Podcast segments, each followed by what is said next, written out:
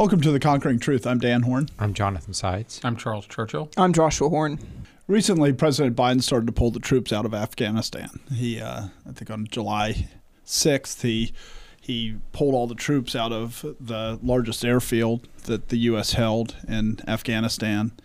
And then on July 8th, he assured the country that, that we're not going to lose any territory. It won't be turned over very quickly. So by August 6th, they had taken over the first province that they didn't have control over. And by August 15th, they had conquered pretty much all the provinces. There may have been some pockets here and there. And so, what we want to talk about tonight is how do we get that so wrong? I mean, Biden on on the 8th of August said there's going to be no circumstance where you see people being lifted off the roof of a embassy the, of the United States from Afghanistan. That there's not a chance it will happen. There's said that it won't happen like it happened with Saigon with the Vietnam War. But yet we've spent two decades there. We've had thousands of soldiers die. We've spent a trillion dollars. And so, how do we keep getting it so wrong? I mean, this is definitely going to go down in the history books as a major uh, major defeat for the United States, and not just in 2021, but the defeat of a 20 year project, failed project to try to recreate, you know, recreate this country and make it not be a harbor for terrorists. So, you know, to understand why it went wrong, you kind of have to go back to the beginning of why did we end up here. And so 9/11 2001, you have the twin towers hit by Muslim terrorists and then those are identified as having come from Afghanistan, supposedly harbored by the Taliban. So that's why we end up invading Afghanistan later that year. What's put out there is they're, they, they're the ones who helped the terrorist train to come hit us on 9 11. And then as time goes by, things start to change because, you know, we, we capture the country, but then the theory is that you even hear if you're listening today people are still saying the same thing which is well yeah we defeated the terrorists we got rid of their camps but it's still the same country with the same muslim extremists in it and so if we leave they're just going to do the same thing again. So what we need to do is somehow rehabilitate this country so that they're no longer going to produce terrorists. And so that that is the, the, the this big plan that has failed and I do think it's important to recognize that it's easy to to look at the presidents, it's easy to look at the Republicans, the Democrats. Obviously, they were both in office while all this was going on. But it, we should also look at the American people. Because the reality is, there's no way the military didn't know when they went in to hunt for Osama bin Laden in Afghanistan and to break up the terrorist training camps. They've been around, they know how this works. But so should the American people have known how this works. That the military is going to go in there, break up these things, and then go, well, we can't just leave now. It will just come back.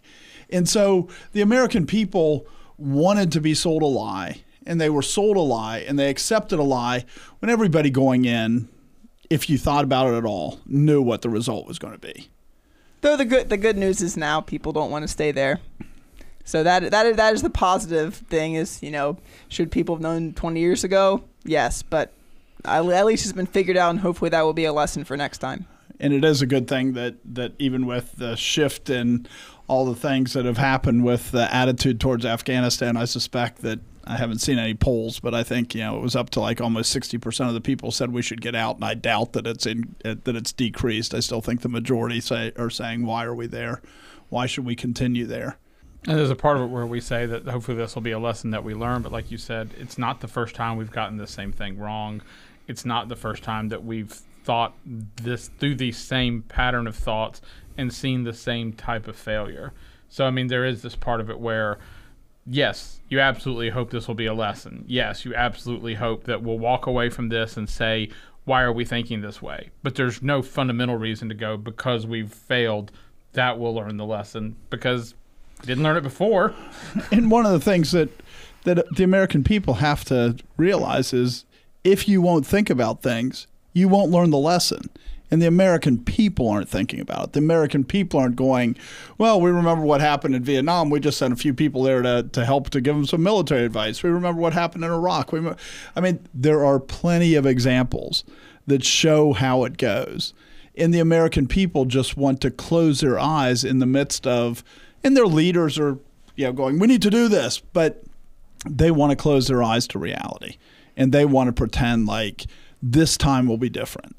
And this is, I mean, we can talk about this here, but I mean, there's a lot of cases where people they see failure after failure after failure after failure, and then a new situation comes up, and they immediately go, "But this time we'll be right." Right? I mean, that's Bernie Sanders right? You know, look at all the places communism's failed. And yes, I agree they failed all that time, but this time we'll do it right. Instead of going, let's learn from mistakes. I think Americans are really horrible at learning from mistakes. And the truth is, is what that means is, is the church is horrible at the church is horrible at teaching the truth. The church has really failed because I think you know one of the one of the goals of the podcast, one of the reasons why we started it, and one of the things I think that we probably talk about more than anything else is when you're talking about that you have to be able to, th- you have to think about this, but you have to be able to think about these things.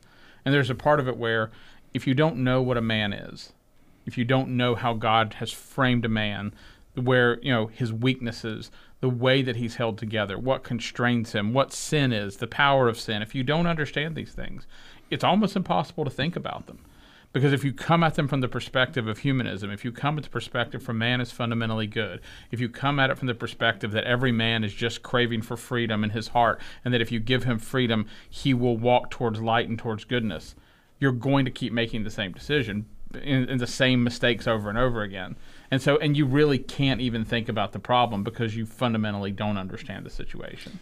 So to kind of get into this more, we were we thought we'd uh, listen to a little clip from President George Bush uh, back towards the closer to the beginning of, of what is going on, where he kind of gave a bit of a a bit of a summary of what his plan was in in Afghanistan. Uh, our, our strategy in Afghanistan is one to provide enough security so civil society can move forward. Any counter, uh, effective counterinsurgency strategy will require more than just military action. It requires a military civilian interface. Uh, one, understand the blessings of good governance. In other words, the folks are attempting to fight corruption at the local level so that the local citizens are able to, you know, have a positive outlook about their government. We're also working to educate people, build roads, provide good health care.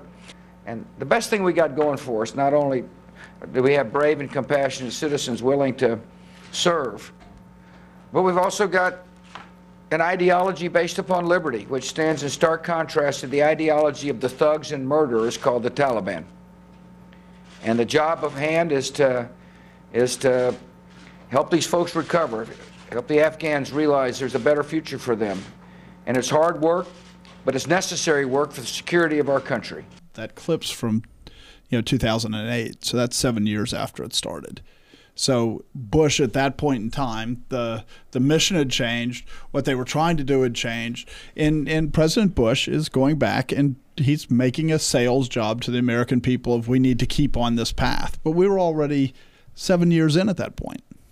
It's really easy to always think the people who are doing this, you know, oh, they're idiots. They're, I mean, the thing is, is there were lots of people there who are career military men who've served under it didn't matter whether Bush was in, it didn't matter whether Obama was in. A lot of the people who were doing this work on the ground, they were the same people no matter what. They were, I mean, and and I think that's that's important in a sense of it's just you know it's like you look back and you go well it was because of the mistakes of this way of thinking. Nobody was really fundamentally arguing against the idea that this could be done. There were people who were maybe saying we shouldn't do the military part of it, but nobody was going you can't export freedom in this way and, and they sat down and they came up with a plan. They sat down and they said how else would you do it? We're going to we're going to model it in front of them. We're going to teach it to them. We're going to show it to them. We're going to have military people there and we're going to have civilian people there. And we're going to i mean they it's not like they just ran in there without thinking about it at all. They really did. They sat down and the way that they thought about freedom and the way that they thought about who they are they said let's bring this to this country. And I think fundamentally what happened is they brought their worldview in. Yes. And out of their pride, they said there can't be a different worldview.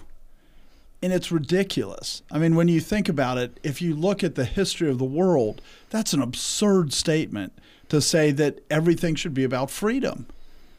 Most people through the history of the world have been much more concerned about eating than they were about freedom.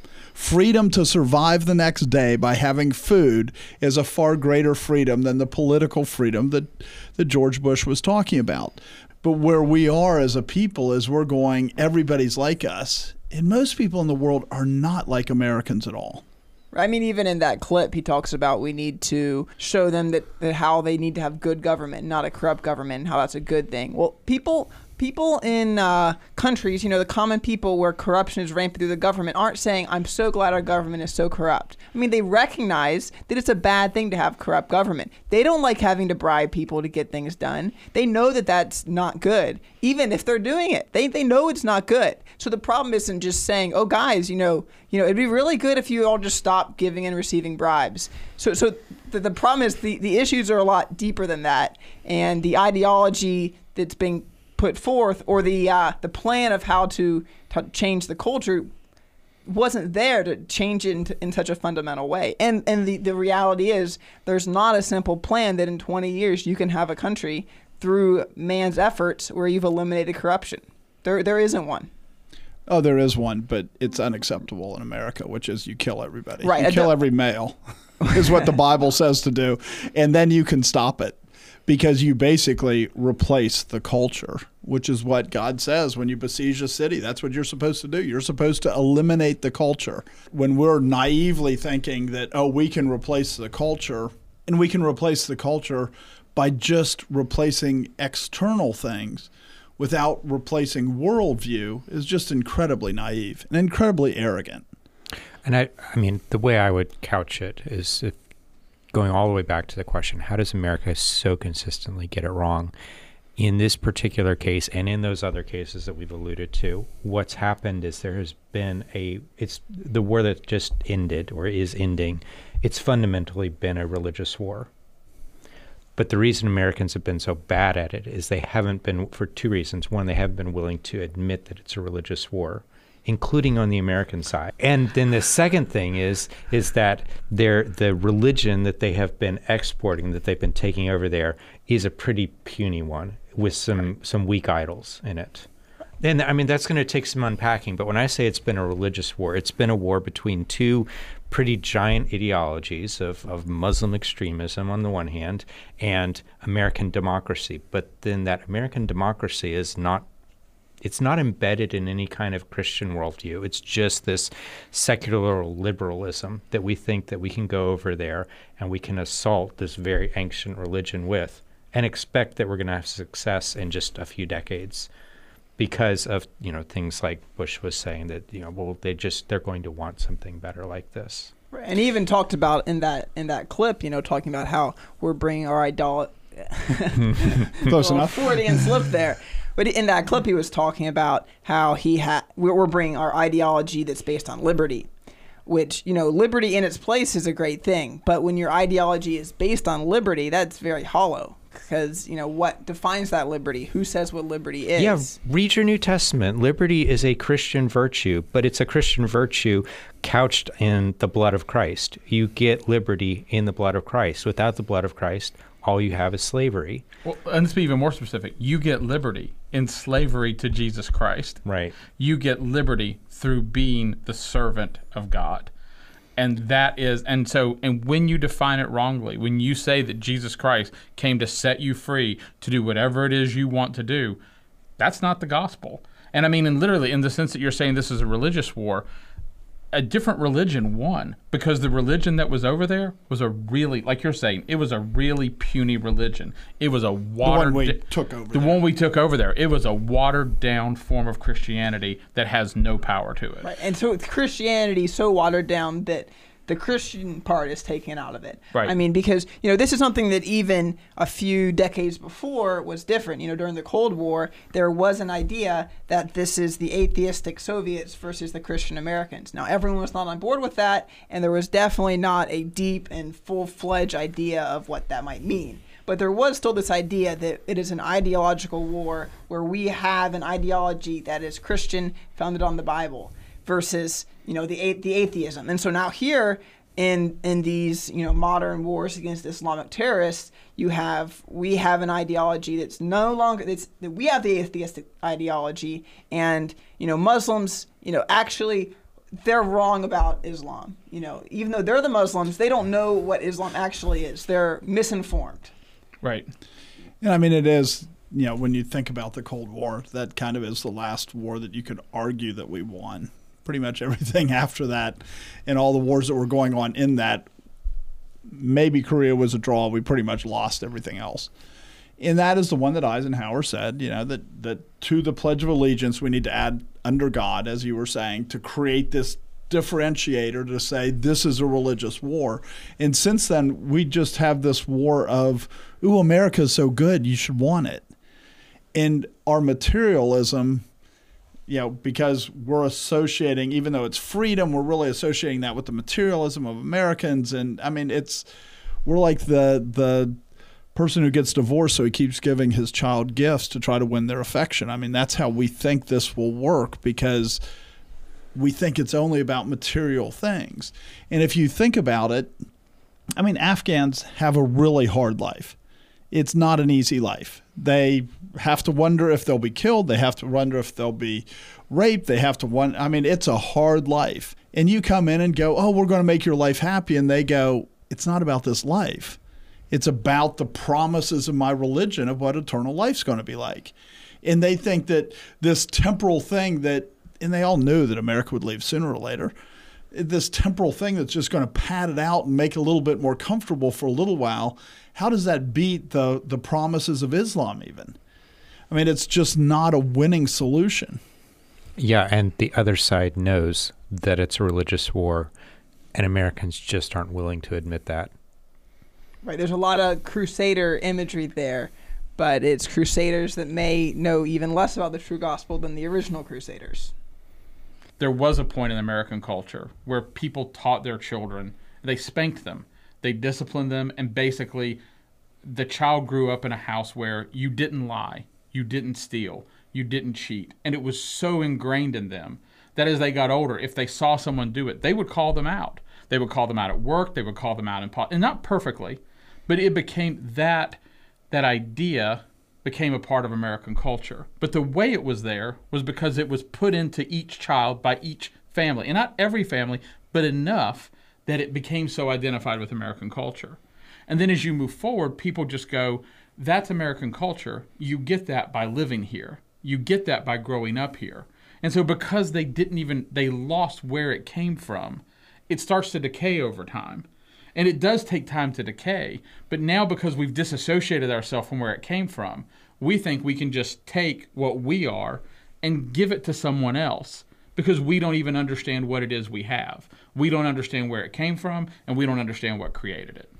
And I think, you know, I like the the metaphor of the light and darkness, you know, because the idea is is that in America there is still a shame to doing sin in the light. And so you know, the spanking and everything drove it into darkness. It didn't eliminate it. It doesn't change the heart of man. The heart right. of man is still evil and pursues after evil things without the gospel. But it it does sanctify it. It does constrain it. It does constrain the evil. And so it drives it into darkness. But if you have a society that you go to that has no sense of that or very limited sense of that, so that you have people that will openly bribe on the street, that people will lie to your face without any hesitation. And you know, we've dealt with people from France and they just lied to our face. Everybody knew they were lying. There was no hesitation and there was no shame of it. It was just this is what you do. And I've been to Nigeria. You know, the police, they have a whole line of cars and they still ask everybody in every car to give them a bribe. I mean, this is not, there's no shame to it. And so when you take that into a culture like Afghanistan and think, oh, yeah, we're going to eliminate corruption. Well, you can only eliminate corruption if people think that they have to do these things in the dark. If they think they can do them in the light, and it takes a while for a culture to decay, and ours is definitely decaying. But as you said, we've forgotten how we got it in the first place. So how do you give it to the Afghanistans when we have no idea how we have it? Right. And there's a part of it where the Muslim method of the Muslim use of power is much more powerful, just to be stick with the same terms, than something else that doesn't really have any backing, that just has, hey, you should do this. hey, you should you should go in this way. And so it's really not surprising that the thing that wins is the thing that's actually backed and held in place by force, as opposed to the thing that's just said, you should do these things, and that would be good. And even as we're we're trying to bring our, our ideology, our national ideology, and impose it on Afghanistan, even the way we're doing it through a lot of force and a lot of tanks and men and airplanes, you know, it's it's actually working against what we're trying to teach. We're trying to teach that you need to be, you know, living with liberty and good government, while we're saying, well, you can't do that, of course, unless we have U.S. troops in your country.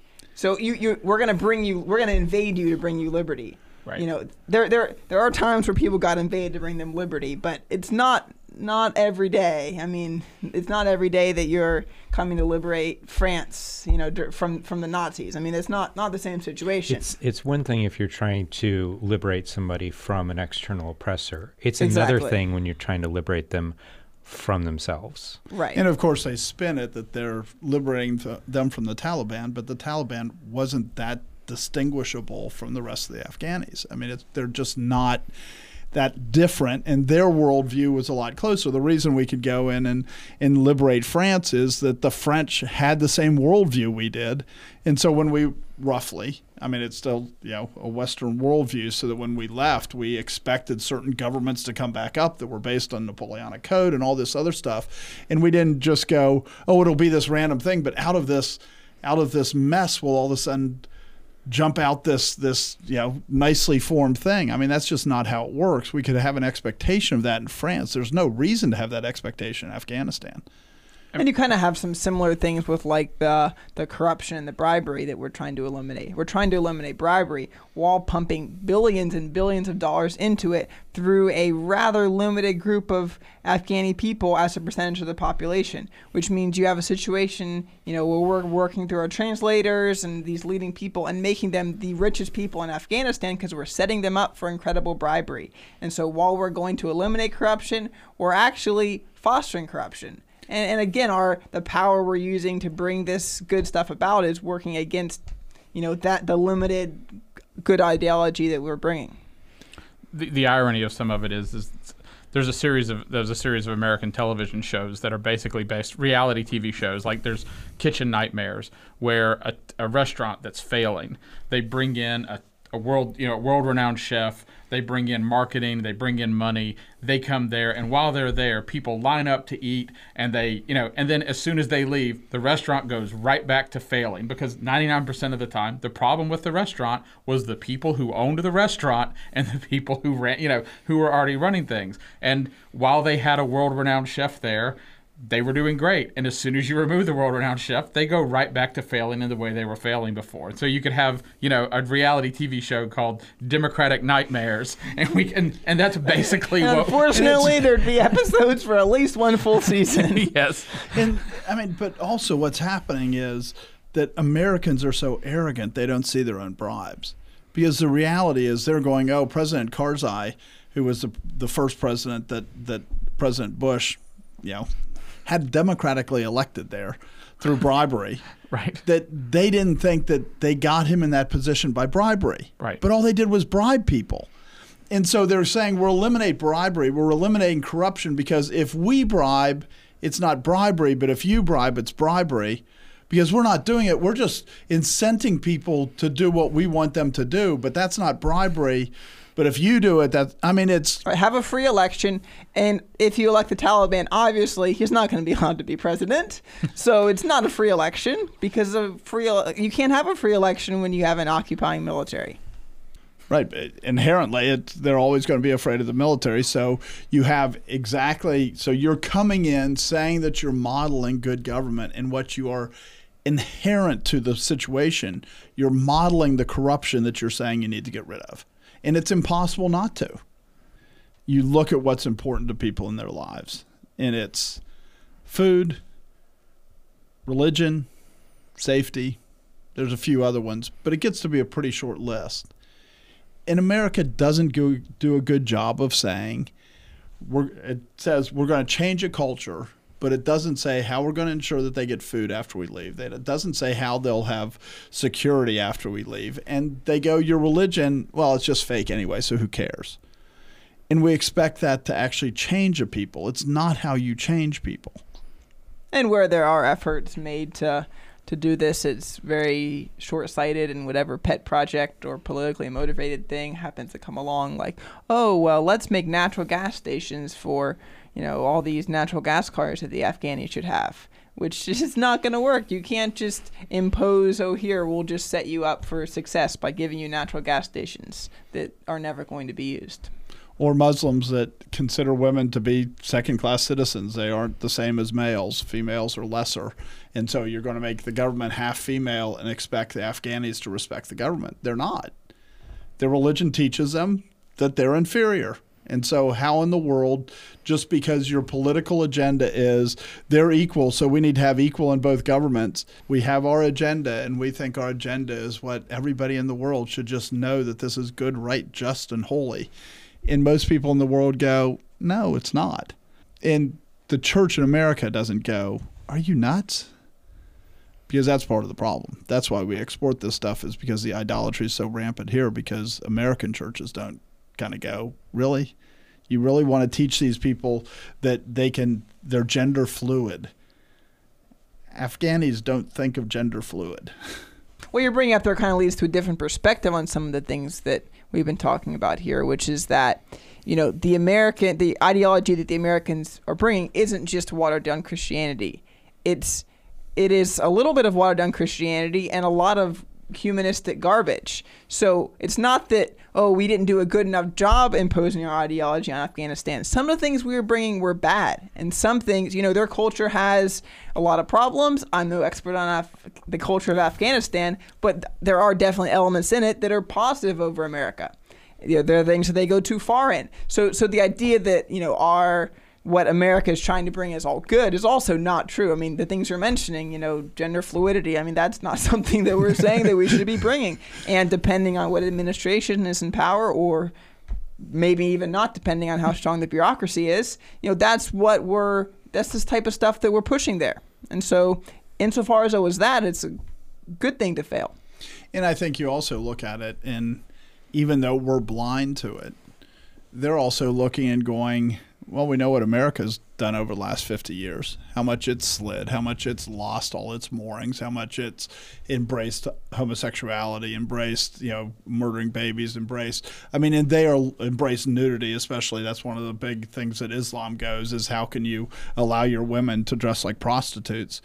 And they're looking at our culture and going, why in the world would we want that? That's why the Taliban got followers because we're trying to destroy that evil position. And we turn around and go, oh, don't you want to be like us?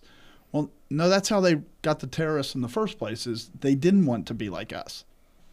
One of the things in our arrogance, and we are a very arrogant people, one of the things in our arrogance is there's a video out about the Afghanis trying to, I think it's the Afghani police force trying to learn how to do jumping jacks. And you look at them and you go, look at how uncoordinated they are. They can't raise their arms at the same place and they don't separate their feet when they're supposed to. And look at these grown men, they can't even do jumping jacks.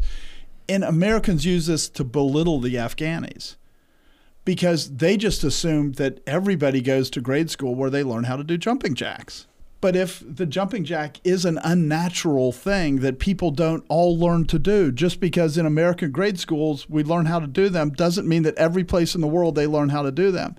And even on military.com, where the guy posted this video, he said that right after this video, they played soccer with them and they got destroyed by them because they're much more coordinated. They're much faster. They're much, they're, you know, they were bouncing the ball between each other off their heads and they just completely demolished them playing soccer.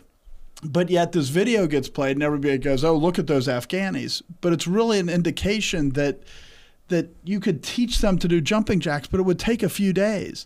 And think about that. That's just to do jumping jacks which are silly, but to, that's outside of their culture. And to bring that one slight thing into their culture would take days, but yet we think we can go in there and not make any effort and inculcate them into a culture that they completely reject We don't have to address why they reject it. We just assume that they'll adopt it without making any effort to do it. And look at how hard it is to get somebody to do jumping jacks that isn't a Westerner that does jumping jacks. So basically, you're using the jumping jack video as a metaphor for the difficulty of taking one culture in to another culture, just teaching somebody something, not just somebody, but teaching a whole bunch of people a completely new way of living.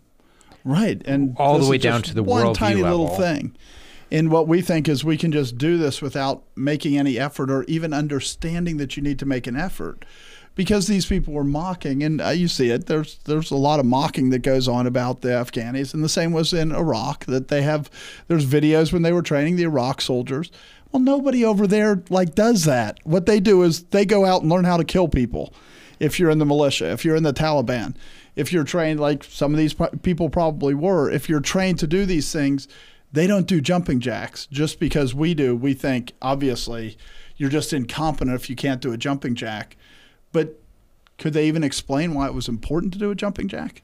That is just our culture and what we've grown up with and it goes back to the presidential you know fitness program and all this other stuff that was done 50 80 years ago and nobody knows why we do jumping jacks and then they mock another culture because they don't do them And if you think the two aren't connected, there's the other part of it where understand we're not saying that they didn't really they re- we really did spend 20 years and a trillion dollars and it wasn't like they weren't over there doing nothing. I mean, so I mean, uh, there's this part of it where I mean, when you look at it, it's just you have to understand we really spent 20 years and it didn't accomplish anything. There really is a disconnect. You know what I mean? It's I mean, Right. it's and I think it's it's easy to go, "Oh, sure, sure, sure," but I mean, we probably just didn't actually No, we did. We the experiment got run. and and I, I was reading a memoir from one of the he was a British soldier, but he was one of these officers that was, you know, assigned to train the Afghan army, and he was talking about like these guys they don't put their hats on right. They they you know we're out there for hours trying to get them to come and do drill. They won't do anything. I mean these guys are just useless. But then once we go into battle. They're incredible soldiers. They've been they'd killed you know met, each of them killed Soviet soldiers. I mean these guys are great soldiers, but we cannot teach them because you know we're not you know they have their own commanders we're just here to to to advise them and you know we just their their way of living their way of fighting everything is just so different so that yeah you know we trained the afghan military but what did that actually mean we had people there trying to train them but when the when the culture even on something that's as in one sense basic as fighting it's not there's limited ideology to it at a certain degree. It's you know practical things. We're not able to teach them that. How are we going to reshape their cultural values?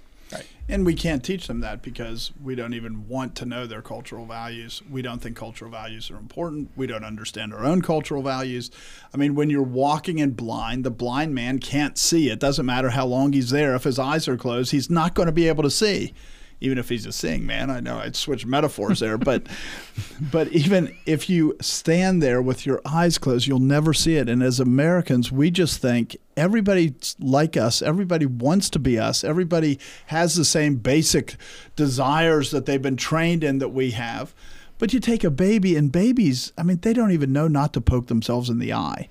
All of it gets trained. And we act like, but they got trained and they'll, they'll want the same things that we do. And we've just forgotten where it comes from and how it works. Yep, The only reason why you can make people do synchronized jumping jacks in our military is because you can make them all be in the push-up position until they listen. You know, what I mean, you can. I mean, there's there's a part of it where you have to have a considerable amount of authority, and you have to spend a considerable amount of time pushing them and teaching them and making them believe if you don't listen to me, your life is going to be absolutely miserable. And instead, we come in, like you said, handing money out and telling them you should do these things. It's a completely opposite. I mean, we don't even understand what how our military gets to be the way Right. it is, and we go over there and we go, oh, we can do it completely different with somebody else's. And how can you train somebody in something that you don't even know how you train? And that's basically where we are. We're very, we're uh, incredibly arrogant on one side. Our ways are the best ways, and we're inc- incredibly ignorant on the other side. We don't even know how we got our ways or where our ways came from or anything like that. You go to these, I mean, they don't understand that as they undermine their worldview or our worldview as a nation, that of course these things are going to all fade. You can't say that a man is can be a woman because he feels like he's a woman today without having that have repercussions throughout the society. And and we're just blind to that as a nation. You know, another another sign of pride was when they first went in there and we we have so many failures in so many countries because we do the same thing. We walk in and instead of going, well what you have to do is you have to move the existing leadership, we went, we'll replace the leadership so we went into Afghanistan, and I forget there was like 1,400 people that were gathered together, the leaders, and they said, "So who do you want to be president?" And they said, "Well, obviously the king. Who else would be president?" The king that was in charge before the Taliban kind of took over, and America went, "You want the king back? That's a monarchy. Who would want a king back?" So they put a lot of pressure on the king until the king said, "I refuse the position," and that's how they get the president instead of taking an existing structure that the Afghanis actually wanted to reestablish, we think it's better to start with a blank slate. Right. I mean, it's just, again, it's just ignoring the reality. This is the same exact thing that happened in Iraq. They tried to take out all the leadership in there, and it just becomes a huge nightmare because, you know, when everyone's doing what's right in his own eyes, like in the book of Judges, it's horrible. Right. And we're just too ignorant and too too self-centered and self-righteous to think, wait a second, that guy might be bad, but everybody doing whatever they want, that's worse. I mean, there's no way you're going to change the culture with the putting reestablishing the previous leadership.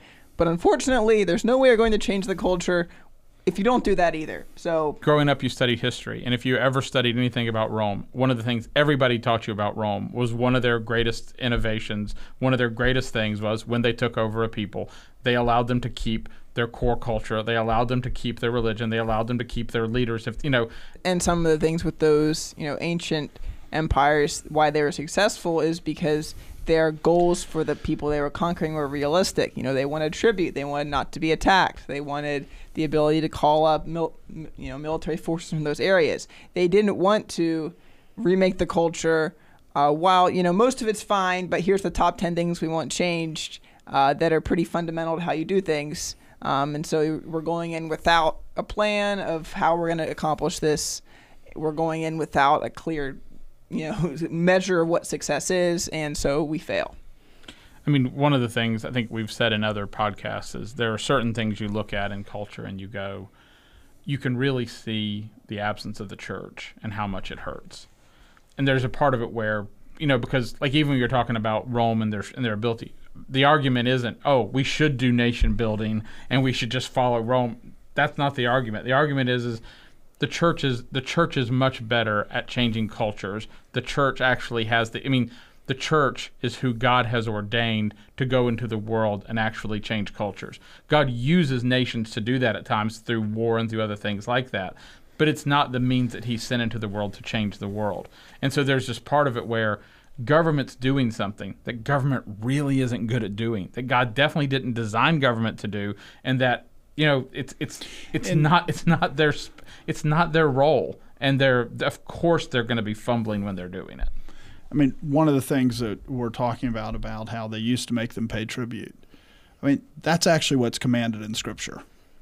You have two choices. You go to a city and you go to war against it and either they surrender to you like it says in deuteronomy 20 10 through 11 when you go near a city to fight against it then proclaim an offer of peace to it and it shall be that if they accept your offer of peace and open it to you, then all the people who are found in it shall be placed under tribute to you and serve you. You have that choice, or if they refuse to do that, you're supposed to besiege the city and kill every male. Those are the two choices of how to deal with the situation according to God's law. We've decided that there's a third way that's going to work better is you give them a lot of money. Think how stupid that is what you're doing is to encourage people to rise up against you because then you'll get a lot of money. And yes, it will do a lot of damage to the country, but we have this idea, and the leaders of this country know better. We have this idea that, oh, the leaders, they'll care about their people. No, only if they think that they'll have multi generational leadership. A king tends to care about his people because he cares about his children. But somebody else that expects to lose power, what they usually just care about is themselves. And so all of a sudden they go, I'll get rich if I go to war with the United States. And maybe, you know, the country gets destroyed. Who cares? And so when you come up with a third way, it's just a disaster. And that's what we've come up with. What we need to go back to is putting people under tribute because that's what God says to do. And He's a lot smarter than the American government. One of the things that this comes back to is, you know, and it's it's widely rejected in the church, it's widely rejected in the government, and it's the idea of total depravity. And because if you think man isn't basically depraved, then you have an expectation that he'll do the right thing. But if you say man's depraved, then you go, yeah, the way to constrain him is to make him pay us money. If you think man is good, then the way to help him is to pay him money because he's going to do what's right with it and it's going to get better. And so we keep proving over and over and over again that man is depraved. That's what Vietnam should have taught us, Iraq should have taught us. We should learn these lessons. Man's depraved. If you give him more resources as a depraved man, he will just do more damage. Which is just another proof that we really are trying to export an idolatry there. We think that the the values of freedom and democracy and self government are, are self evident. And you can only believe that if you think that mankind is basically good and that he's going to pick the right thing. And it's just none of it true. And every culture before, you know, the Enlightenment was stupid because they didn't realize, oh, we should just be free instead of having tyrants over us. I mean, it's a pretty uh, prideful, pride, prideful idea. One of the games we'll play in our house sometimes is we'll play the game of like we'll ask the kids, if I gave you unlimited money, how would you help people? You know, and and the reason we'll do this is we'll sometimes do it in the context of how can mom and dad actually help you? What would actually be good for you? And they kind of sheepishly go, oh, I buy a lot of toys and candy. And like, would that be good for you? And they would go, no, that wouldn't be good for me. And it's and it's and it's really interesting for them to actually sit there and actually wrestle with and think about what's actually good for them. And there's a part of it where whenever they learn to actually come and ask mom and dad for things that are good for them, they actually get those things. You know, I want to learn how to do this. Can you get me something so that I can learn how to do this? I want to do, you know, I'd like to do this work outside. Can I do this? And and like you said, I mean, we've just we've lost that thought process. We've lost the ability to know ourselves. And depravity of man requires you to understand yourself. If you don't think you're depraved, you have no real reason to think everybody else is either. Right. And so there's this part of it where if you can't see it in yourself, you're not going to see it in others. And there's a you can't love someone else if you don't understand how you yourself need to be loved. If you don't understand what's loving for you. And this is just completely lost. And I mean, and it's very much like with the the COVID vaccines in North Carolina to encourage people to do them. They said, "Oh, we'll do a million dollar lottery. We'll put all the names into a bucket occasionally and draw a name, and they get a million dollars." Well, if you look at the statistics for people who win the lottery and win major amounts of money in the lottery, it's horrible. I mean, they get divorced, they commit suicide. They, I mean, it is horrible it how damaging it destroys their lives. But yet they all think, oh yeah, if I got a million dollars, it would be better for me. No, actually, it wouldn't be. But they think that they think they're good, so they're sure, so that the government pushes this idea, because inherent is that is the idea that if you had a million dollars, it would be good for you. Right. Well, for most people, it would not be good for them. And so, because we rejected the you know the idea of total depravity, you know, one of the people that's one of the the lieutenants in the Taliban now, he was one of the first people that was released from Cuba from Guantanamo Bay when he claimed that well his father ran an appliance store in in Kabul, and so he had to, you know, and his father was having health problems, so he had to be able to go and help his father because, of course, he never had anything to do with the Taliban, and so he was one of the first people released who's now high up in the Taliban and ruling Afghanistan, and people like listened to this and went, "Oh yeah, we should let him go. He's just trying to help his father," and he and we're just incredibly naive to think that people wouldn't lie to us when of course they lied to us. Right. And and this is this is a little off topic uh, from what from the direction you were going, but you know we talk about Guantanamo Bay, and you know can't let that go by without saying like this is the same thing about how we're saying we're going to impose liberty on you while taking your liberty away. We're saying, oh, well, we have our constitutional principles of trial by jury and innocent until proven guilty. And so we're going to go grab a g- bunch of people from the Middle East, many of whom are terrorists, some of whom aren't, and we're going to take them to Cuba so that they don't have rights under U.S. law, Right. and we're going to torture them and hold them indefinitely until we feel like releasing them, whether or not we have evidence for it. And a lot of them we don't have evidence for because we've never brought them to trial. And so, you know, we have that. That's that's kind of a separate issue. Is the same thing of here's our principles we're operating on, except actually no, we're not. We're not operating on those principles. And, and it does that same idea there because you know I agree with what you said that and that same idea is a rejection of total depravity because they go the reason we're torturing them is for good so therefore it's okay to torture we've rejected the idea that we can do things because we're depraved and so we don't see it in them because we don't see it in ourselves like Charles was saying and so we don't think it's anything wrong to take them and put them on this island and to, to torture them because after all we're the good guys well no we're not and we need to start being realistic about who we are we're not the good guys and it's and it's incredibly short-sighted as well because the people, you know, the, the the people in the Middle East. I mean, they know about Guantanamo Bay, and they don't have the preconceived notion that America's the good guys. And so when you have things like that, and you have people, you know, occupying their country, there's a lot of people who who will say, yeah, they're they say that they're bringing these things, but they're lying. They're, they don't care about these things. Just like if China told us, "Oh, we're going to invade you to liberate you," we'd say, uh, "No, you're not. You're lying." Is I mean, now uh, is is the United States trying to liberate people more than China? Yes, but you know, we, we can't say as that- long as they liberate in our way right, right. I mean, would like would it be better if they were taken over if Afghanistan's taken over by the United States than China? Yes, but doesn't mean that everyone should can should jump on board with America as the good guys. That we can expect them to do that. Except that I mean, the reality is what China's doing with their their what's it called, the Middle Belt Initiative or whatever it is. I mean, what they're doing is they're going and building bridges in places, they're building roads in places. They're and this is what they're doing in Afghanistan, and and they'll be liked in Afghanistan, and they may, in the end, even though their ideology that has established their country is evil, they may, in the end, help Afghanistan far more than the U.S. did. Because we shouldn't think that just because where they're coming from is worse, that they won't actually treat the Afghanis better. They very well might. Right. And and and we should acknowledge that there were real ways that the United States helped particular Afghanis or Afghanistan as a whole. You know, just the simple fact that, you know, a couple months ago you could be a Christian in Afghanistan in ways that you cannot now. And that's a really real thing.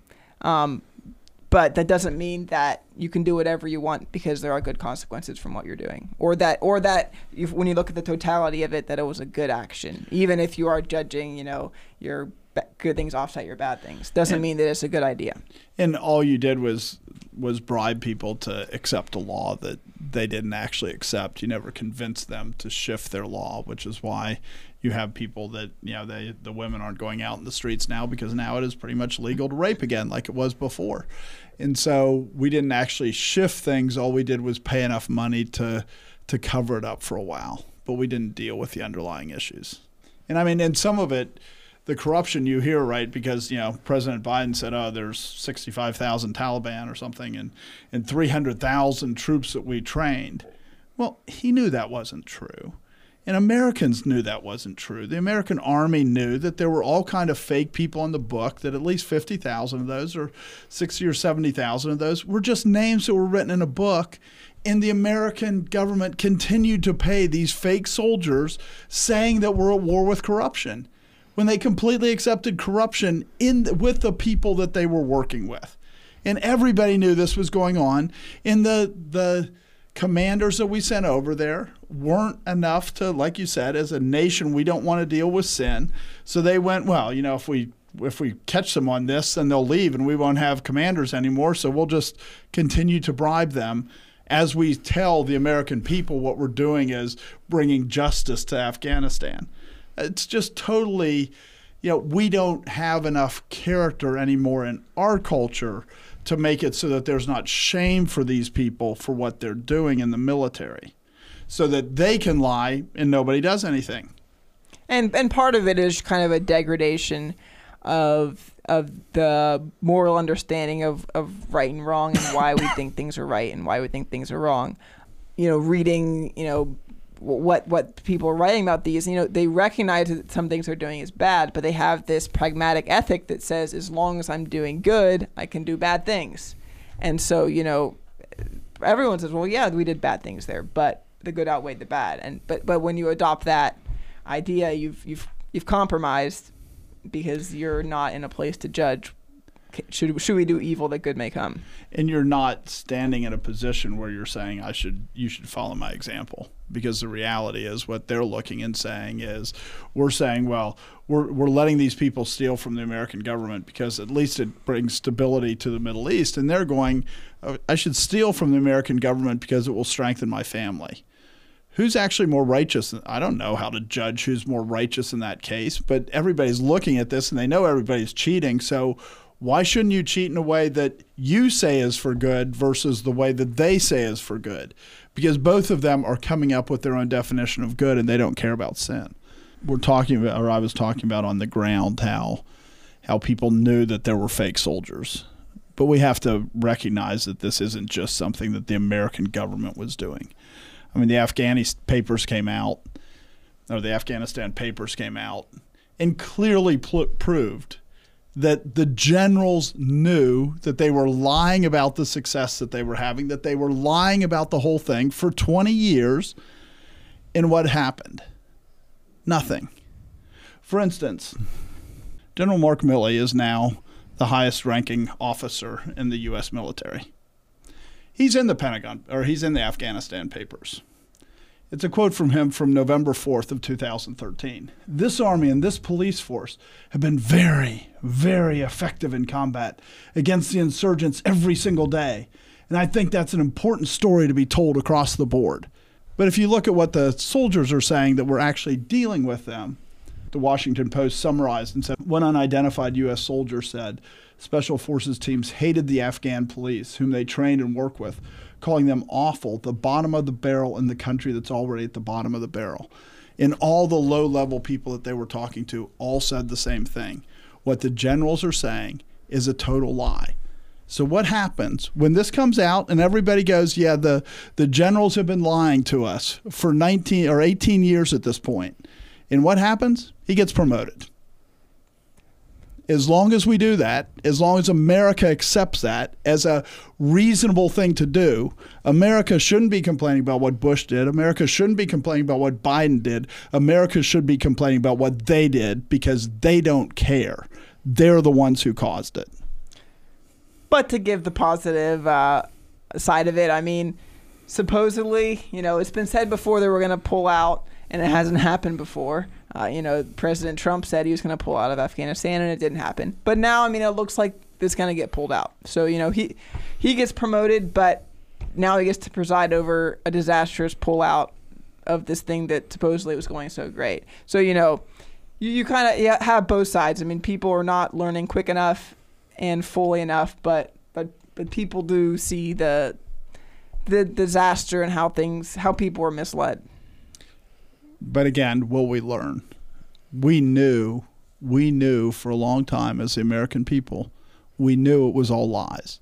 We knew it wasn't working. Every time, every president came out and said, We're advancing against them. Well, if we advanced as many times as the presidents came out and said we were advancing and we were having great success in Afghanistan, would, there wouldn't be any problem there at all. But they turn around the next year and they go, We're having great success in Afghanistan when clearly they weren't because they never made any real advancement. And the American people swallowed the lie, hook, line, and sinker, without any concern, without any care, and promoted the people that were telling the lies. Until the American people care about truth, we shouldn't be surprised that the military doesn't. We shouldn't be surprised that the president doesn't. Because we accept these things and we think they're fine. As a people, we think they're fine. I think it's worth pointing out that it's gotten actually pretty bad in America, the level of lying. I mean, I think we've actually talked about that in a couple other episodes of just how much lying goes on. I mean, it's you know, you I mean, if you go I mean, I don't I don't know anyone I can read really that I can say I'm pretty sure they won't lie. I mean, th- I, The I- Bible. I, I'm talking about in news and in, I mean, you know, in, in news and media, and you know, I don't know anyone that I can say I'm going to go to this person, I'm going to read it, and I, I know they won't they won't use bad sources, they won't just they won't just g- gloss over things, that they won't just actually lie They to me. actually, yeah, try to spin And, it. and that's how bad it's gotten. I mean, and so I mean, I just I think we should just be really aware of that. Is it's gotten it's gotten horrible. I don't. I mean, I don't even. I mean, I was like, I, I'm losing hyperbole. How do you how do you say how do you say how bad it is? It's as it's as bad as I can imagine it getting it, and it and it can get worse. So an example would be CNN's Clarissa Ward. You can see how she has to mold what she's doing in order to be accepted on the streets of Afghanistan right now. And I guarantee that if she reports certain things, that you know the Taliban is going to stop her, that the Taliban would kill her. And so she has fear is what's driving her behavior and it's going to continue to drive her behavior and how she covers the story. Not that her fear is irrational. I'm not saying anything like or, that. or that when she leaves, she might tell some of the things that actually were done, but we won't know until she leaves. and even when some- she leaves, the story's changing. So it's really easy for us to think that we know what's happening in a place. And the reality is, when these things go on, one of the first things they do is they control the story. And they're controlling the story with her until she leaves. And they should we should not sit here and think we can have a good idea what's going on there because we don't. I guarantee we don't know what's going on there. And I've seen this happen in Nigeria, and this is a common technique that the Muslims use, and it's a common technique that the communists use. It's a common technique that everybody uses. Is that you drive off the press that won't give you the reporting that you want so that they get the story. they use it. The president, the president of the United States uses He it did it for the speech on Monday. I mean, Donald Trump used it. Ronald Reagan used it. George Bush used it. Is you favor people who give you the story that you want to cover. And I think But there is, is a difference between that and having the idea that they'll kill you if yes, you cover well, the story and that's what I mean. Is I think there's a part of it where when someone thinks about this, it goes back to depravity and knowing yourself. If you think about how how quickly you will change what you say based on your fear of losing favor with someone, how little it how little pressure it takes for you to model what you say slightly. How you've heard people tell a story when no one else is in the room and then their boss walks in the room and they tell the same story and they change it massively. I'm going to go in that room and I'm going to tell them what I think. And then they go in that room and they're like, "Well, sir, I don't want." You know what I mean? They they change everything. And like you're saying, if you think you wouldn't change it because you thought someone might kill you or just push you out and you lose your ability to report, you're crazy. Yeah, and also most people would not go report under Taliban control from the United States either. So Right. you kind of have two sides there. Right, and and the bottom line though is we can think that we understand what's going on in these situations, and we don't have sources of information that we should trust because the reality is is that they're very controlled. They have control over what goes out in Taliban controlled areas. I'm not saying necessarily in the at the the airport and stuff, but in Taliban controlled areas. The Taliban is in control, and it's very naive for us to think that we actually can say this is and what's often going on. and often the U.S. military has just as strict control over journalists who are embedded with them. Sure, but they don't usually kill them if they cross They them. don't kill them. Yes. I hope not. so all the things we've been discussing here, how would we sum these things up? I mean, I have a good verse to sum it up. Proverbs sixteen eighteen: Pride goes before destruction, and a haughty spirit before a fall.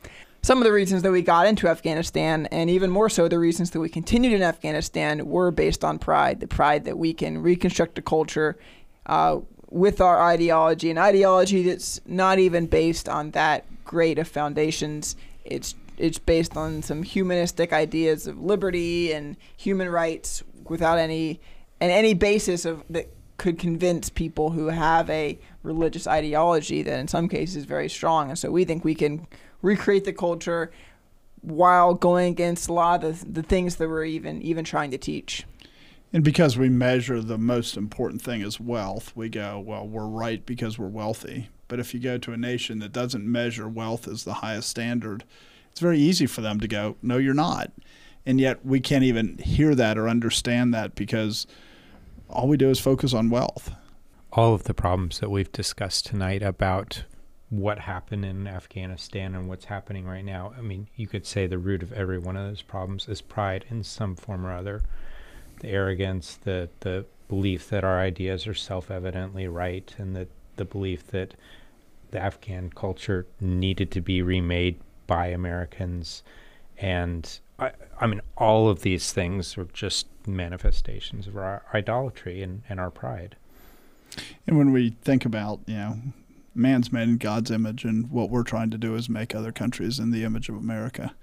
And God's a jealous God. We're supposed to be conquering His kingdom, not making new versions of our little kingdom.